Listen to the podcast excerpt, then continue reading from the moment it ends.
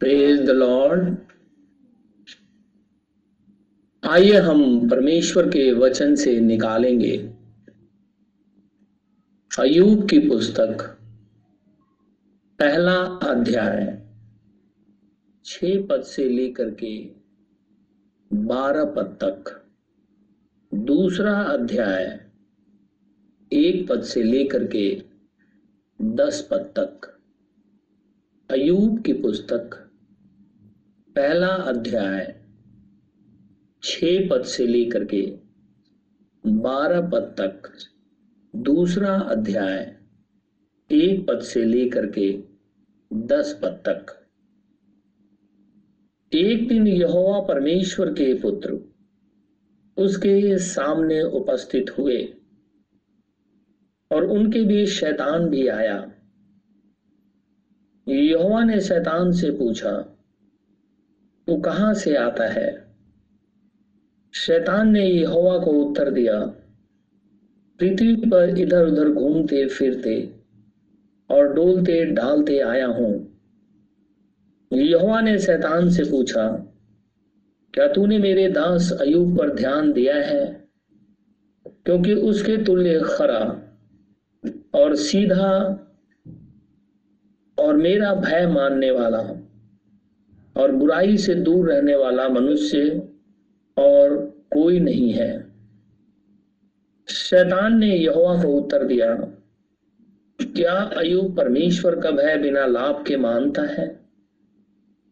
क्या तूने उसकी और उसके घर की और जो कुछ उसका है, उसके चारों ओर बाड़ा नहीं बांधा? तूने तो उसके काम पर आशीष दी है। और उसकी संपत्ति देश भर में फैल गई है। परंतु अब अपना हाथ बढ़ाकर जो कुछ उसका है, उसे छू। तो वह तेरे मुँह पे तेरी निंदा करेगा। यहोवा ने शैतान से कहा, सुन, जो कुछ उसका है, वह सब तेरे हाथ में है। केवल उसके शरीर पे हाथ ना लगाना। तब शैतान यहोवा के सामने से चला गया। दूसरा अध्याय। फिर एक और दिन यहोवा परमेश्वर के पुत्र उसके सामने उपस्थित हुए और उनके बीच शैतान भी उसके सामने उपस्थित हुआ। यहोवा ने शैतान से पूछा, तू कहाँ से आता है? शैतान ने यहोवा को उत्तर दिया इधर उधर घूमते, फिरते और डोलते ढालते आया हूँ। यहोवा ने शैतान से पूछा, क्या तूने मेरे दास अयूब पर ध्यान दिया है? कि पृथ्वी पर उसके तुल्य खरा और सीधा और मेरा भय मानने वाला और बुराई से दूर रहने वाला मनुष्य और कोई नहीं है। यद्यपि तूने मुझे बिना कारण उसका सत्यानाश करने को उभारा तो भी वह अब तक अपनी खराई पे बना है।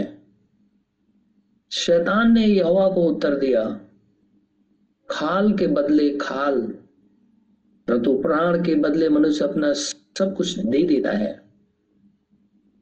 इसलिए केवल अपना हाथ बढ़ाकर उसकी हड्डियाँ और मांस छू। तो वह तेरे मुँह पे तेरी निंदा करेगा। यहोवा ने शैतान से कहा, सुन, वो तेरे हाथ में है, केवल उसका प्राण छोड़ देना। तब शैतान यहोवा के सामने से निकला और अयूब को पाँव के तलवे से ले, सिर की चोटी तक बड़े बड़े फोड़ों से पीड़ित किया। तब अयूब खुजलाने के लिए एक ठीकरा लेकर राख पे बैठ गया। तब उसकी स्त्री उससे कहने लगी, क्या तू अब भी अपनी खराई पे बना है। परमेश्वर की निंदा कर, और चाहे मर जाए तो मर जा। उसने उससे कहा, तू एक मूड स्त्री की सी बातें करती है। क्या हम जो परमेश्वर के हाथ से सुख लेते हैं, दुख ना लें? इन सब बातों में भी अयूब ने अपने मुँह से कोई पाप नहीं किया। परमेश्वर के इस वचन के पढ़े और सुने जाने पर आशीष हो। आमिन। हम प्रभु का आज फिर से बहुत ही धन्यवादित हैं कि परमेश्वर की उपस्थिति में हम सभी जन बैठे हुए हैं। क्योंकि खुदावंद खुदा हमारे मध्य में मौजूद है। क्योंकि अयूब के समय में जब परमेश्वर के बेटे और बेटियाँ एक साथ मिलकर के जय जयकार कर रहे थे, खुदा उनके मध्य में मौजूद था। उसी घड़ी शैतान भी आ गया। खुदा ने कहा, तूने मेरे दास अयूब पे ध्यान दिया है। उसने कहा दिया है। वो तेरा भय तो लाभ के लिए मानता है। अगर उसकी ज़िंदगी से लाभ खत्म हो जाए तो वो तेरे मुँह पे तेरी निंदा करेगा। लेकिन खुदा ने कहा, ऐसा नहीं है। सब कुछ मैं तेरे हाथ में उसे दे देता हूँ। लेकिन ध्यान रहे, उसका प्राण मत छूना।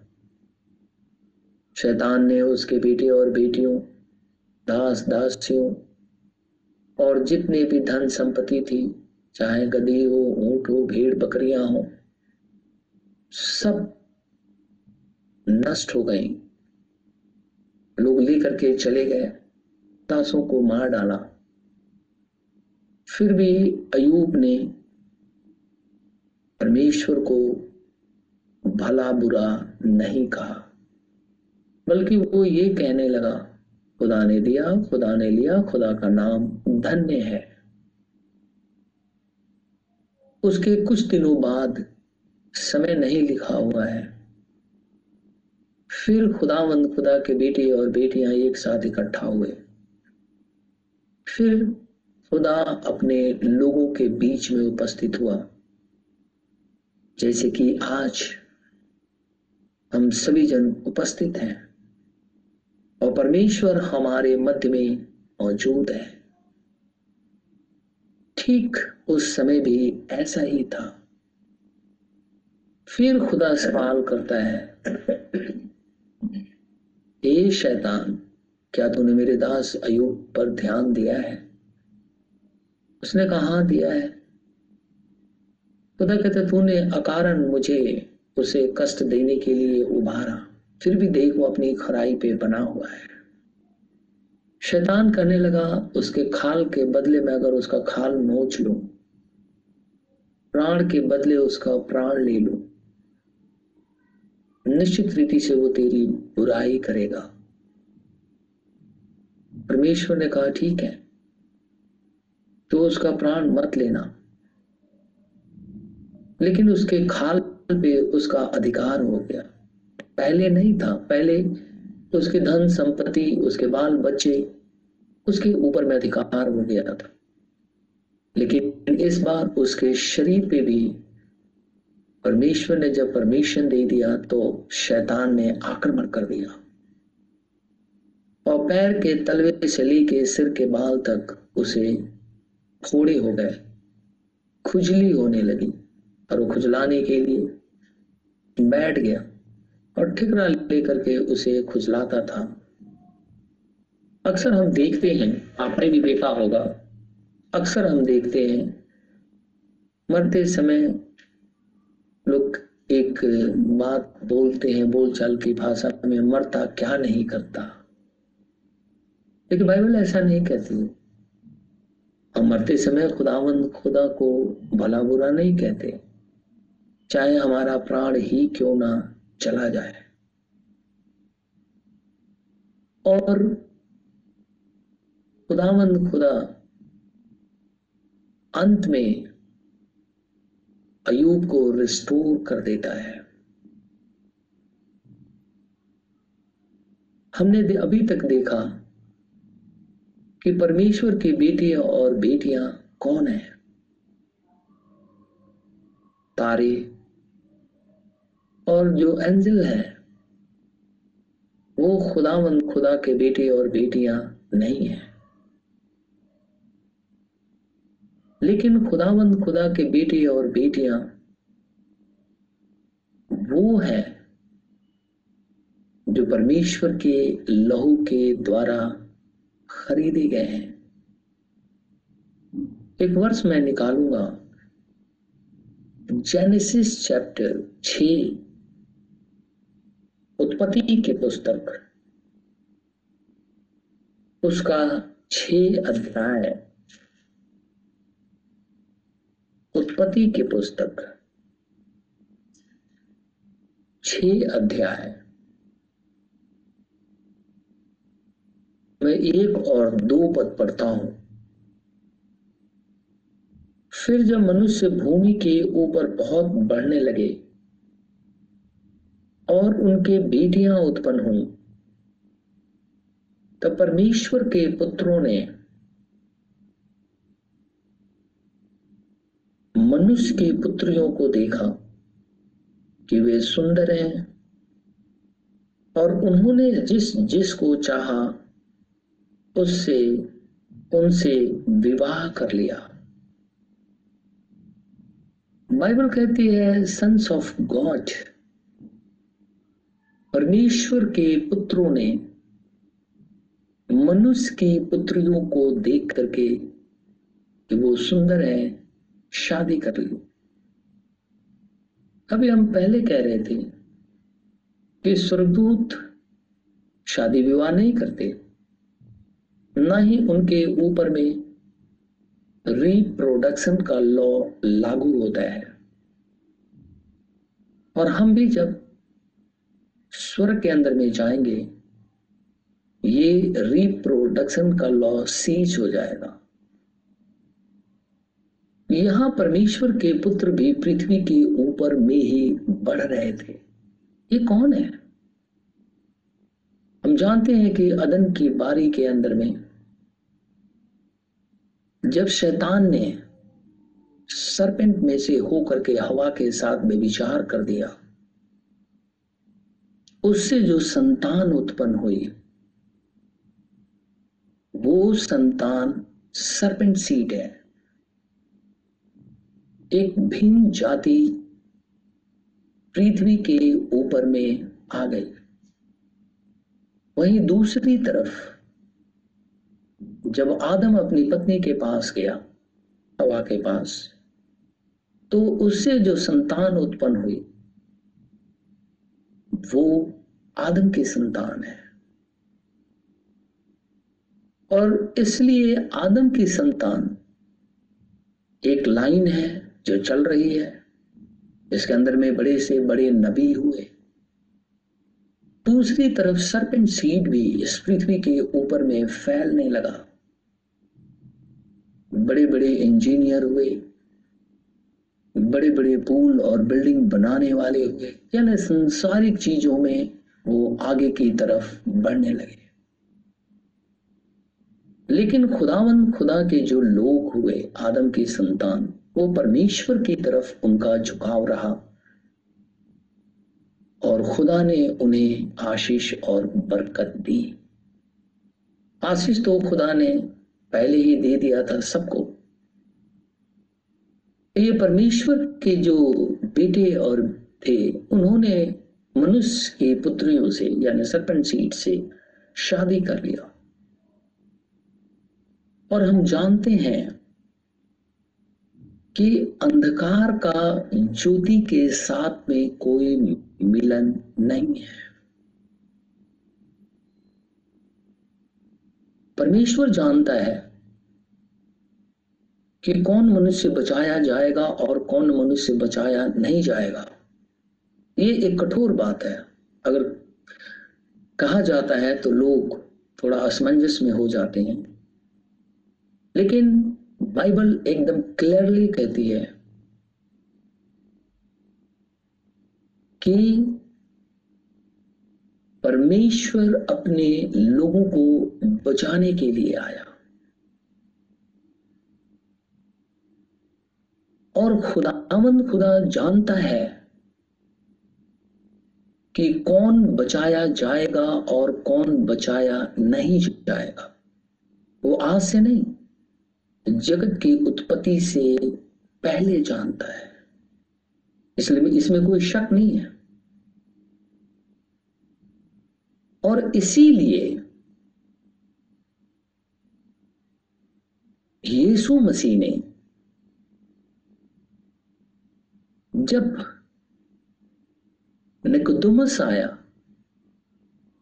और उससे जब बातचीत होने लगी तो वो उससे कहता है कि तुझे जल और आत्मा से जन्म लेना ही होगा। सरपंच सीड ऐसा नहीं करता। अगर वो थोड़ा विश्वास भी करता है लेकिन फिर थोड़ी ही देर में वो बदल जाता है। क्योंकि उसके अंदर में जो जीन है, जो डीएनए है, वो सरपेंट का है। और शैतान ने यही गेम प्ले किया आदि के अंदर, ताकि सृष्टि को बिगाड़ दिया जाए। तो हमें जो खुदावंद खुदा के बेटे और बेटियाँ हैं, उनका अंधकार के साथ में कोई मेल जोल नहीं है। फिर ये अंधकार के बेटे और बेटियाँ कौन है? ये वो सरपेंसीड जो खुदा के ऊपर में ईमान लेकर के नहीं आते। वो इधर भी, अगर वो आते भी हैं तो खुदा उन्हें छोड़ेगा नहीं, माफ़ कर देगा और ज़िंदगी देगा। लेकिन चूँकि उनका जीन ही ऐसा है, जो धोखेबाजी तो फिर वो नहीं बदलते वो। क्योंकि वो जीन आज तक चला आ रहा है। एक वर्ष मैं निकालूँगा। सेकंड कुरंथियों छ अध्याय। सेकंड कुरंथियों,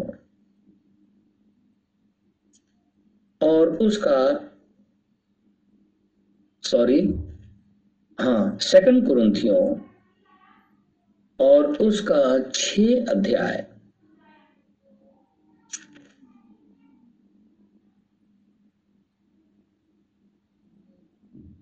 और मैं पढ़ूँगा। केवल चौदह पद। अविश्वासियों के साथ असमान जुए में ना जुतो क्योंकि धार्मिकता और अधर्म का क्या मेल जोड़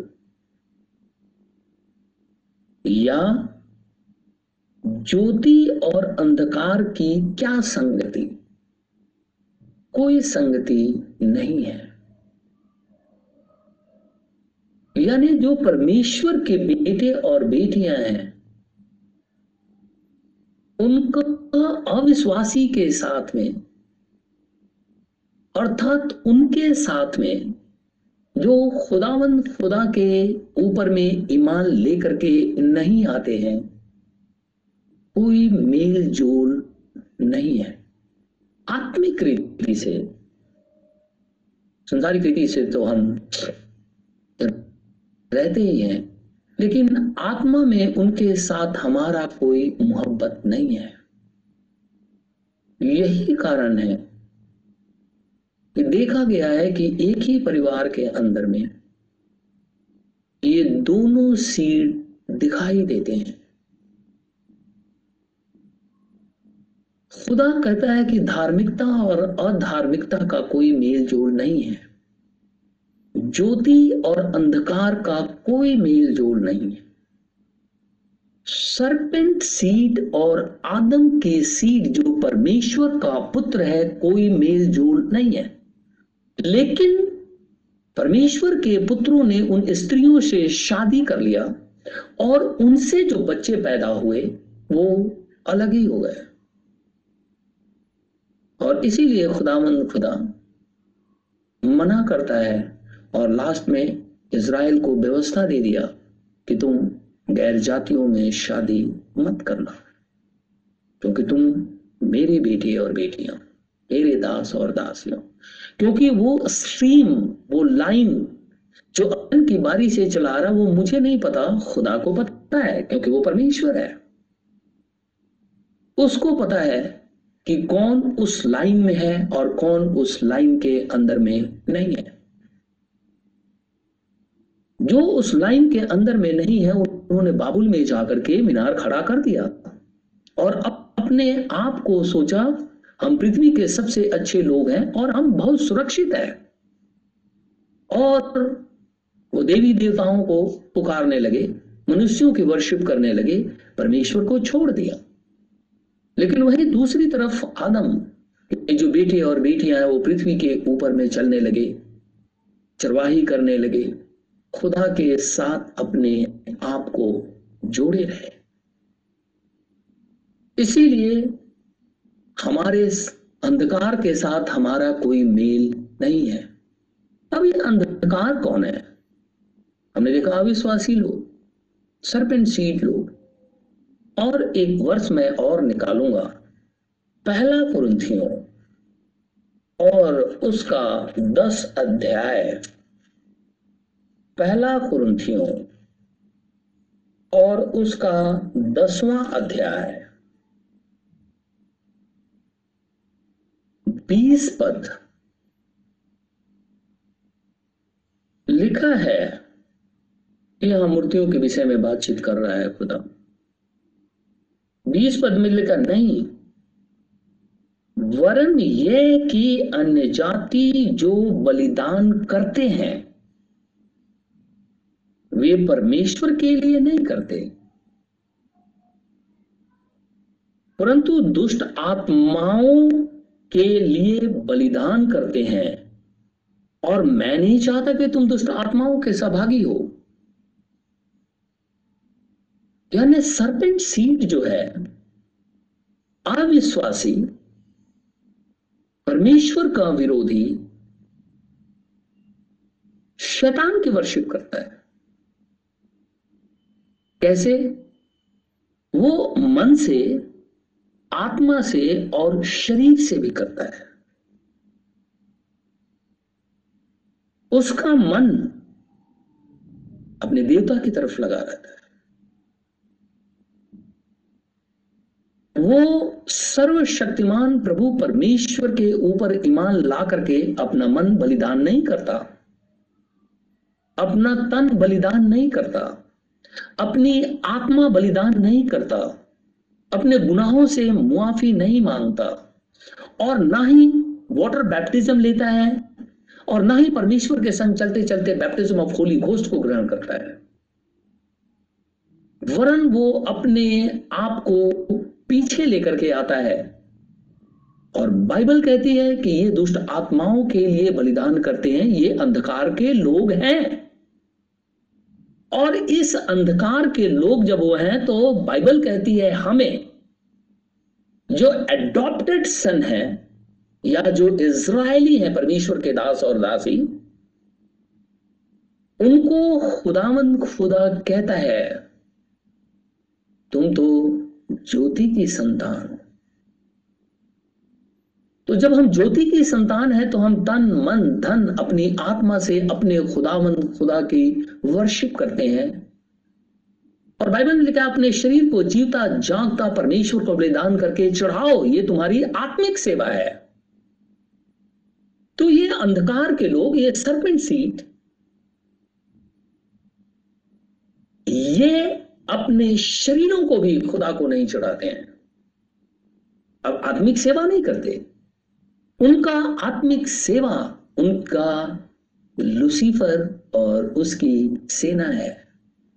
वो किसी भी रूप में उसका वर्शिप करते हैं। इसीलिए परमेश्वर उस स्ट्रीम उस लाइन को जानता है, कौन मेरा है और कौन मेरा नहीं है। अन्य जाति लोग दुष्ट आत्माओं के लिए बलिदान चढ़ाते हैं। मन का भी बलिदान चढ़ाते, आत्मा का भी बलिदान चढ़ाते, शरीर का भी बलिदान चढ़ाते। आपने देखा होगा, लोग अपने शरीर को काट लेते हैं। कोई अपने नाक काट को चढ़ा देता है, कोई अपने उंगली काट को चढ़ा देता है, कोई अपने शरीर को चीर लेता है, कोई अपने जीव को काट लेता है, कोई फल चढ़ा देता है, कोई फूल चढ़ा देता है, कोई नदी में नंगा खड़ा है, कोई सिर के बल खड़ा है। वो नाना प्रकार की चीज़ें आपको पृथ्वी के ऊपर में दिखाई देती हैं। इनके साथ हमारा कोई आत्मिक रिलेशन नहीं है। और अगर कोई खुदा का बच्चा वहाँ पे बहक करके चला गया है तो परमेश्वर उसे एकदम वापस लेकर के आ जाता है, जैसे सामरी स्त्री को लेकर आ समय के अंतराल पे एकदम फ़ौरन खुदा गया और उसे वापस लेकर के आ गया। अंधकार का ज्योति से कोई मेल नहीं है। परमेश्वर के बेटे और बेटियाँ जो परमेश्वर की संगति करते हैं और परमेश्वर उनके मध्य में मौजूद रहता है, उनका अंधकार के लोगों के साथ में कोई संबंध नहीं है। कोई संबंध नहीं है। अगर कोई संबंध रखता है, निश्चित रीति से उसके अंदर में कुछ न कुछ गड़बड़ी है। तो संपूर्ण रीति से अपने आप को सरेंडर नहीं किया है। आप जानते हैं हमारे पास में एक कॉन्सियस है, एक माइंड है। माइंड किसी चीज़ को जो बैटल ग्राउंड है, वो लड़ता रहता है, लेकिन कॉन्सियस उसे मना करता है किसी गलत काम करने के लिए। लेकिन जब हम नहीं सुनते हैं, तब गलत हो जाता है। ये लोग दुष्ट आत्माओं को अपना ईश्वर जान करके पूजा करते हैं, क्योंकि ये वो लोग हैं जो कि कहन की संतान है। क्योंकि परमेश्वर ने सरपेंट को जब कर्ज किया था तो कहा था कि तेरे वंश के लोग और इस स्त्री के वंश के लोग के बीच में बैर उत्पन्न करूँगा ही करूँगा। फिर जब उसने खुदा ने जब बैर उत्पन्न कर दिया, यानी अंधकार के साथ में ज्योति का कोई मिलन नहीं है, फिर हम मिल नहीं सकते। क्योंकि हम परमेश्वर के बेटे और बेटियाँ हैं। एक वर्ष में और निकालूँगा। रोमियो की पत्री। आठ अध्याय। रोमियो की पत्री और उसका आठ अध्याय। और मैं पढ़ूँगा, आठ और नौ पद। और जो शारीरिक दशा में है, वे परमेश्वर को प्रसन्न नहीं कर सकते हैं। बहुत से लोग आपने देखा होगा ना। वो फैमिलियर प्रॉब्लम हो जाती है तो वो उसके अंदर में शामिल हो जाते हैं। शायद आत्मा ये डिफरेंस नहीं पैदा कर पाती है। कि वो आत्मा ठीक है या नहीं है। और जब हम शरीर के अंदर में हैं तो ये खुदा को प्रसन्न नहीं कर सकता। तो उसके लिए क्या करना होगा? हमें आत्मिक बनना होगा। हम आत्मिक कैसे बन जाएँगे? हम पश्चाताप करेंगे। हम आत्मिक कैसे बन जाएँगे? हम पश्चाताप करके यीशु मसीह के नाम में बपतिस्मा लेंगे। हम आत्मिक कैसे बन जाएँगे? हम परमेश्वर के संग चलेंगे। हम आत्मिक कैसे बन जाएँगे? हम रोज खुदा के सामने रो करके प्रार्थना करेंगे, खुदा, हमारी सहायता कर। हम आत्मिक कैसे बनेंगे? पवित्र आत्मा को ग्रहण करके। पवित्र आत्मा कौन है? परमेश्वर का आत्मा। ये वही पवित्र आत्मा है जिसने आकाश और पृथ्वी की सृष्टि की। और आज जो आपको मिट्टी दिखाई देता है ना, जिसके ऊपर में आप चलते हैं, मैं चलता हूँ, वो खुदा का साक्षात प्रगटीकरण वचन है। उसने कहा था। उसने आकाश को बनाया, पृथ्वी को बनाया। वो वचन है जो दिखाई देता है आपको, जिसके ऊपर में आप चलते हैं। इन पेड़ पौधों को देखिए, ये परमेश्वर का वचन है। परमेश्वर ने कहा था अपनी अपनी जाति के अनुसार उग जाओ और सब कुछ उग गया। सब कुछ। आदि में जो परमेश्वर ने कहा, सब कुछ उत्पन्न हो जाओ अपनी अपनी जाति के अनुसार, और आज आपको वो दिखाई देता है। ये वचन के द्वारा हुआ। और इसीलिए वचन यीशु मसीह है। हम यीशु मसीह को शारीरिक रीति से प्रसन्न नहीं कर सकते हैं। नहीं, बाइबल ऐसा नहीं कहती।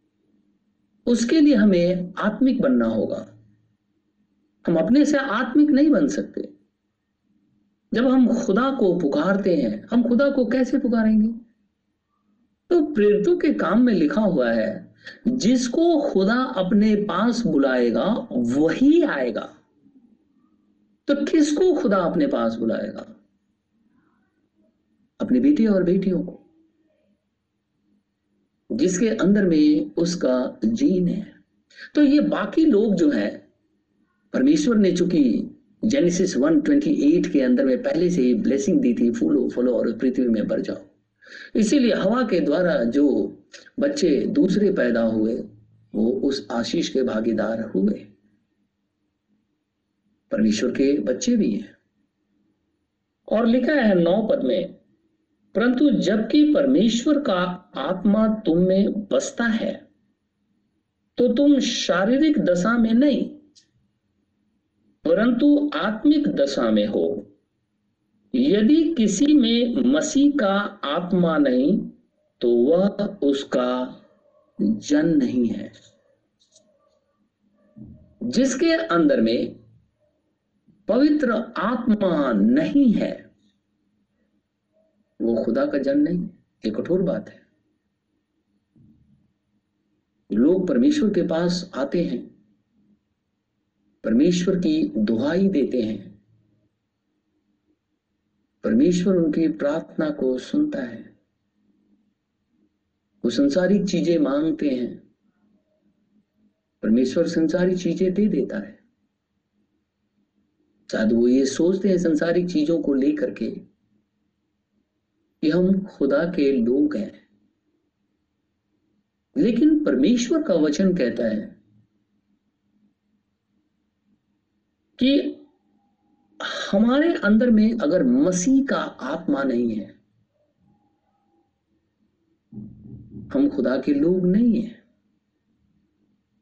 मसीह कौन है? Jesus Christ.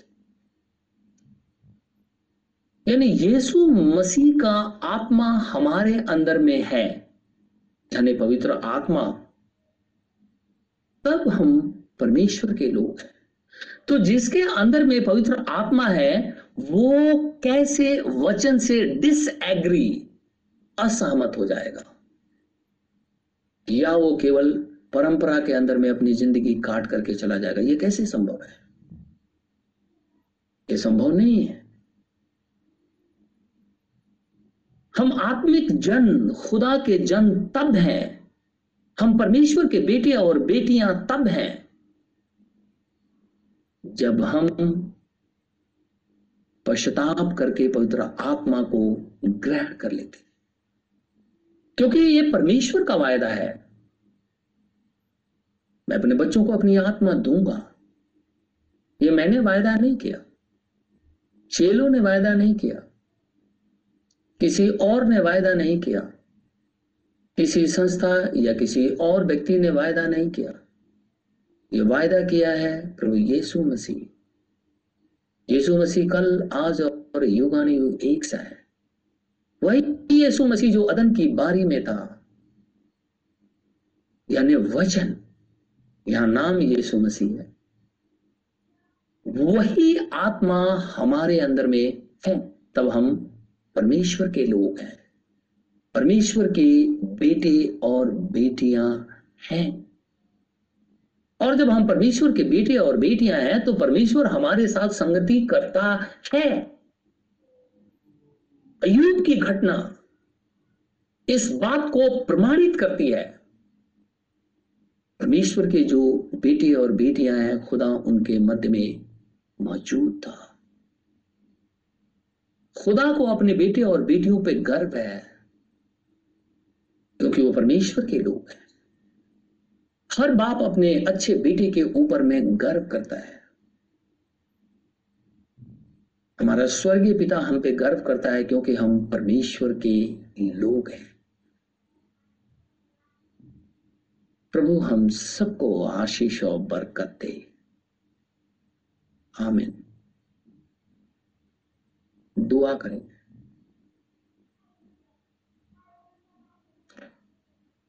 स्वर्ग और पृथ्वी के सृष्टि करता हमारे उद्धार करता प्रभु यीशु मसीह हम तेरा धन्यवाद, तेरी स्तुति और तेरी महिमा करते हैं। हम तुझे धन्य और पवित्र कहते हैं, क्योंकि हे परम पवित्र, तू धन्य है। तू अनादि काल से, अनादि काल तक विराजमान है। अपने बच्चों के साथ बना रहता है।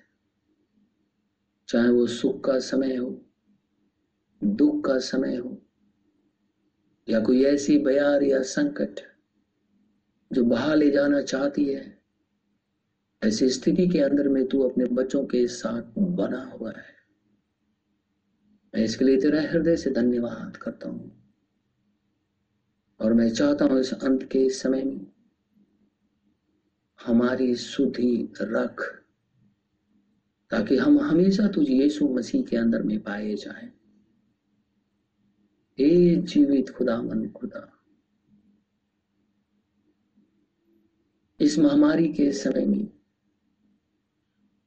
तेरी बेटी और तेरी बेटियाँ हॉस्पिटल के अंदर में काम करते हैं। कहीं और बाहर काम करने जाते हैं। कहीं नौकरी करने जाते हैं या अपनी जरूरतों को पूरा करने के लिए घर से बाहर निकलते हैं। या अपने प्रिय मित्रों से घर वालों से मिलने के लिए जाते हैं। ऐसी परिस्थिति के अंदर में भी मैं चाहता हूँ हमारे चारों तरफ़ अपने अग्नि में दूतों का पहरा लगा, ताकि वायरस हमारे शरीर को छूने ना पाए। हे प्रभु, मैं जानता हूँ तो ताड़ना देता है। हमें वो बातें सिखाता है जो हम भूल जाते हैं। इसलिए मैं चाहता हूँ तो अब हमारी फिर से सुधी ले मेरे जीवित खुदावंद खुदा, अगर कलिसिया का कोई भी भाई और बहन बीमारी की हालत में पाया जाता है, तकलीफ़ की हालत में पाया जाता है, बेरोजगारी की हालत में पाया जाता है, तंगी और मुसीबत में पाया जाता है, गरीबी में पाया जाता है या खाने को नहीं है। तो प्रभु यीशु मसीह के नाम से तो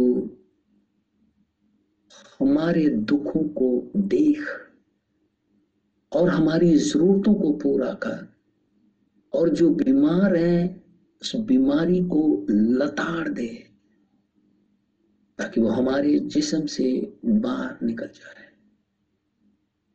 हे प्रभु देख पृथ्वी पर हाकार मचा हुआ है। ऐसे समय में हम इसराइल के लिए भी विनती करते हैं तो उनकी सुधी ले। वे पिछले दिनों जो जंग हुआ सीजफायर हो गया। मेरे जीवित खुदावंद खुदा तू अपने बच्चों के साथ बना रहा। तेरा नाम मुबारक हो। हमारे दिल्ली शहर, हमारे देश, और इन सारी पृथ्वी के लोगों के लिए भी विनती और प्रार्थना करता हूँ। ये सारी सृष्टि तेरी है, और हम जानते हैं कि शैतान सृष्टि करता नहीं है। सारी सृष्टि तेरी है। बचा प्रभु, लेकिन मर्ज़ी तेरी ही पूरी हो। प्रार्थना अपने उद्धार करता यीशु नासरी के नाम से मानता हूँ। इसे इसी घड़ी पूरा कर। आमिन। ऐ हमारे बाप, तू जो स्वर्ग में है, तेरा नाम पाक माना जाए। तेरी बादशाहत है। तेरी मर्ज़ी जैसे स्वर्ग में पूरी होती है, ज़मीन पर भी हो। हमारे रोज की रोटी आज हमें दे। जिस प्रकार हम कसूरवारों को माफ़ करते हैं, तू भी मेरे कसूरों को माफ़ कर। हमें अजमाइश में न पड़ने दे, परंतु बुराई से बचा। क्योंकि बादशाह कुदरत और जलाल हमेशा तेरी है। आमिन।